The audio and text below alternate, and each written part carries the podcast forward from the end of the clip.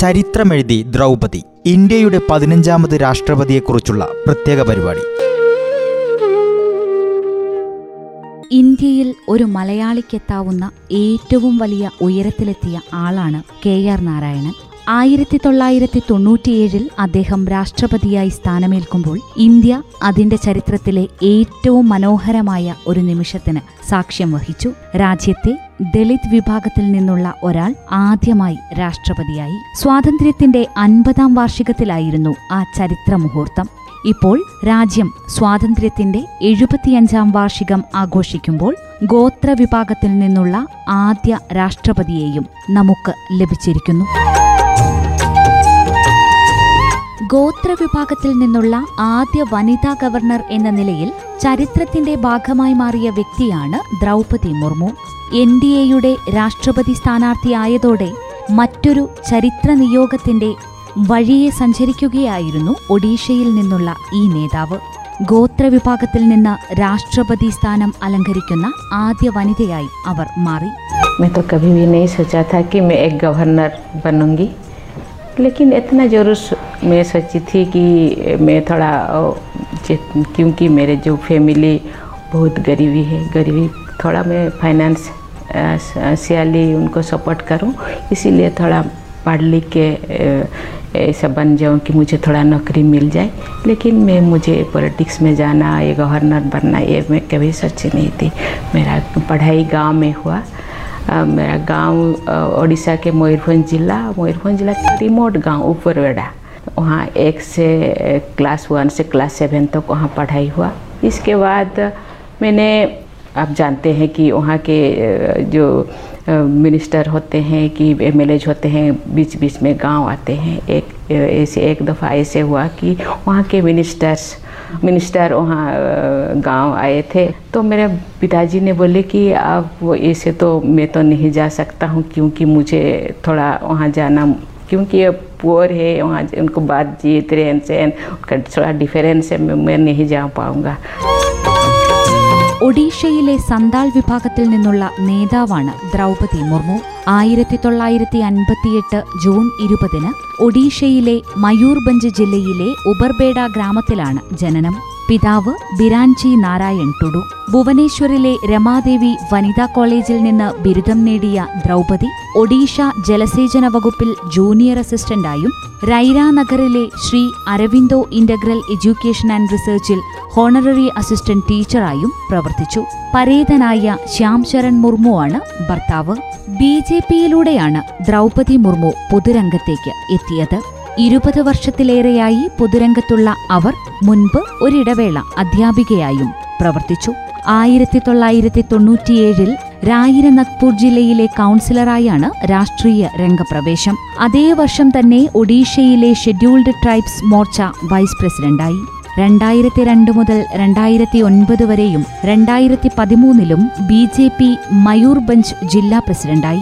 ഒഡീഷ നിയമസഭയിൽ രായിര നഗ്പൂരിനെ പ്രതിനിധീകരിച്ചു. രണ്ടായിരത്തി പതിമൂന്നിൽ ബി ജെ പിയുടെ എസ് ടി മോർച്ച ദേശീയ എക്സിക്യൂട്ടീവ് അംഗമായി. രണ്ടായിരം മുതൽ രണ്ടായിരത്തി രണ്ട് വരെ നവീൻ പട്നായിക് നേതൃത്വം നൽകിയ Biju Janata Dal B J P സഖ്യ സർക്കാരിൽ സ്വതന്ത്ര ചുമതലയുള്ള വാണിജ്യ ഗതാഗത മന്ത്രിയായും രണ്ടായിരത്തി രണ്ട് ഓഗസ്റ്റ് ആറ് മുതൽ രണ്ടായിരത്തിനാല് മെയ് പതിനാറ് വരെ ഫിഷറീസ് മൃഗസംരക്ഷണ വകുപ്പ് മന്ത്രിയായും പ്രവർത്തിച്ചു. ജാർഖണ്ഡിലെ ഗവർണറായി പ്രവർത്തിച്ചിട്ടുണ്ട്.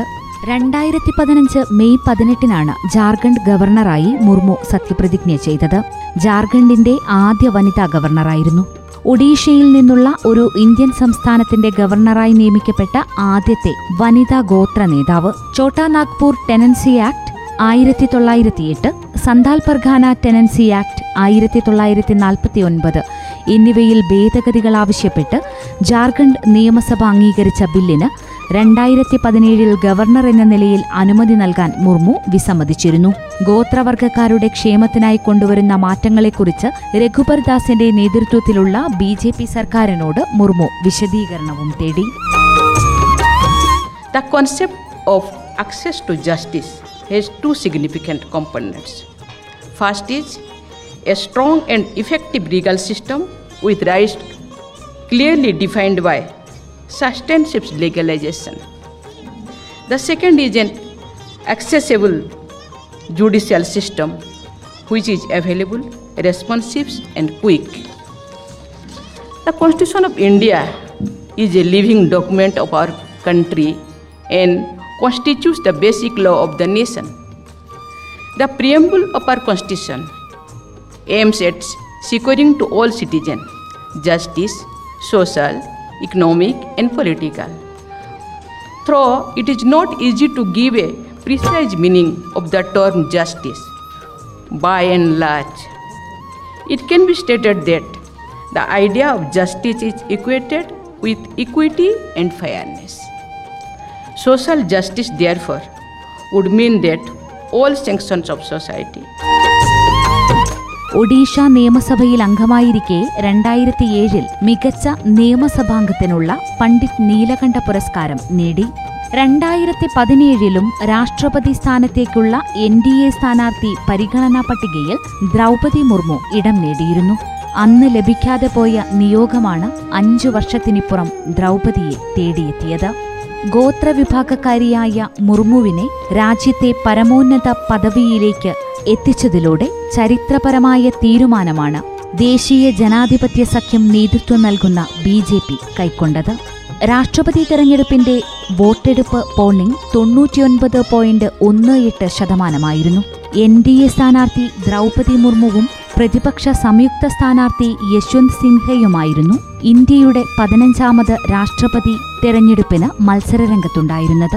കക്ഷിഭേദമന്യേ പാർട്ടികൾ പിന്തുണ പ്രഖ്യാപിച്ചത് ദ്രൗപതി മുർമു തന്നെ ജയമുറപ്പിക്കുമെന്ന് പ്രതീക്ഷകൾ ആദ്യമേ ഉണ്ടായിരുന്നു. എം പിമാരും എം എൽ എമാരുമായി നാലായിരത്തി എണ്ണൂറ്റി ഒൻപത് വോട്ടർമാരാണുള്ളത്. രഹസ്യ ബാലറ്റിലൂടെയാണ് വോട്ടെടുപ്പ് നടത്തിയത്.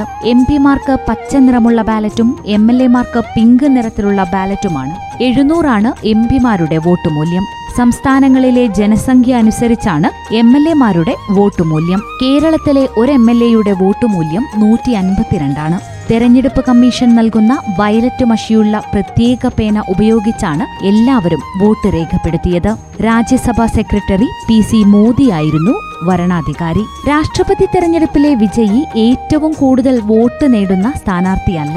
ഒരു നിശ്ചിത കോട്ടയേക്കാൾ കൂടുതൽ വോട്ട് നേടുന്നയാളാണ് ഓരോ സ്ഥാനാർത്ഥിക്കും പോൾ ചെയ്ത വോട്ടുകൾ ചേർത്ത് തുകയെ രണ്ടായി ഹരിച്ച് അതിൽ ഒന്ന് ചേർത്താണ് കോട്ട നിർണയിക്കുന്നത്. ഈ മൂല്യത്തെക്കാൾ കൂടുതൽ വോട്ട് നേടുന്ന സ്ഥാനാർത്ഥിയായിരിക്കും വിജയി.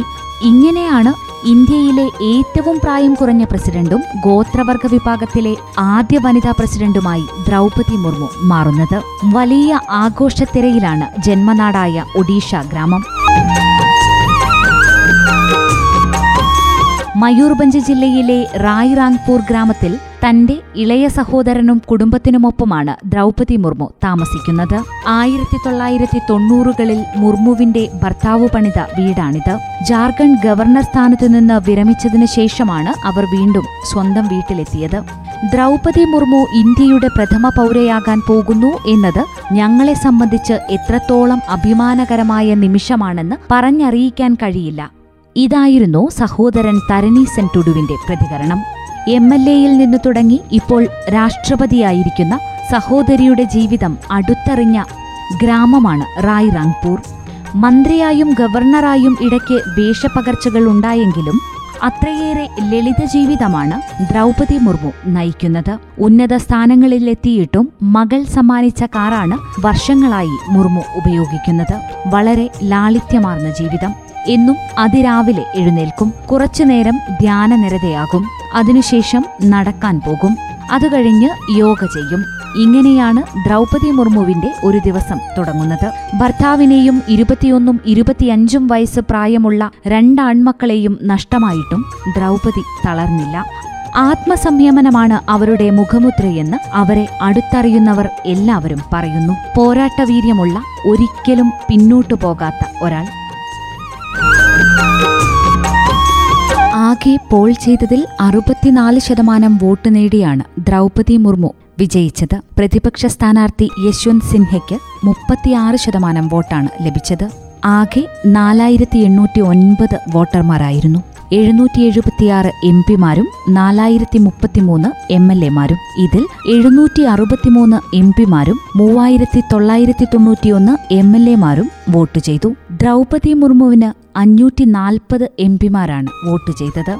രണ്ടായിരത്തി ഇരുന്നൂറ്റി എൺപത്തിനാല് എം എൽ എമാരും. ആകെ വോട്ട് രണ്ടായിരത്തി എണ്ണൂറ്റി ഇരുപത്തിനാല് യശ്വന്ത് സിൻഹയ്ക്ക് ഇരുന്നൂറ്റിയെട്ട് എം പിമാരും ആയിരത്തി അറുന്നൂറ്റി അറുപത്തിയൊൻപത് എം എൽ എമാരും വോട്ട് ചെയ്തു. ആകെ വോട്ട് ആയിരത്തി എണ്ണൂറ്റി എഴുപത്തിയേഴ് ആറ് ലക്ഷത്തി എഴുപത്തിയാറായിരത്തി എണ്ണൂറ്റി മൂന്നാണ് ദ്രൗപതി മുർമുവിന്റെ വോട്ട് മൂല്യം യശ്വന്ത് സിൻഹയ്ക്ക് മൂന്ന് ലക്ഷത്തി എൺപതിനായിരത്തി ഒരുന്നൂറ്റി എഴുപത്തിയേഴും.